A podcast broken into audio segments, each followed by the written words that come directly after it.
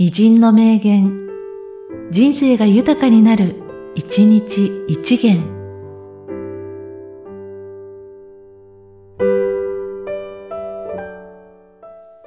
12月14日、ジョージ・ワシントン。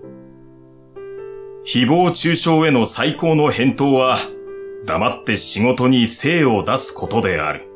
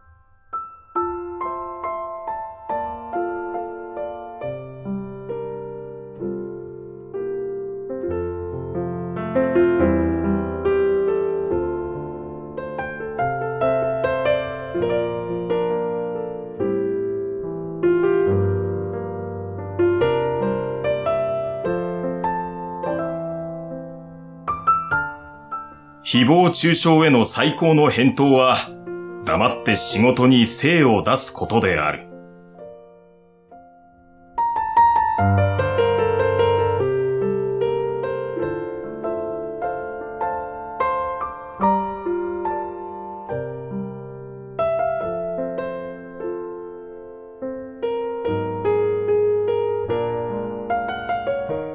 この番組は、提供、久常圭一、プロデュース、声ラボでお送りしました。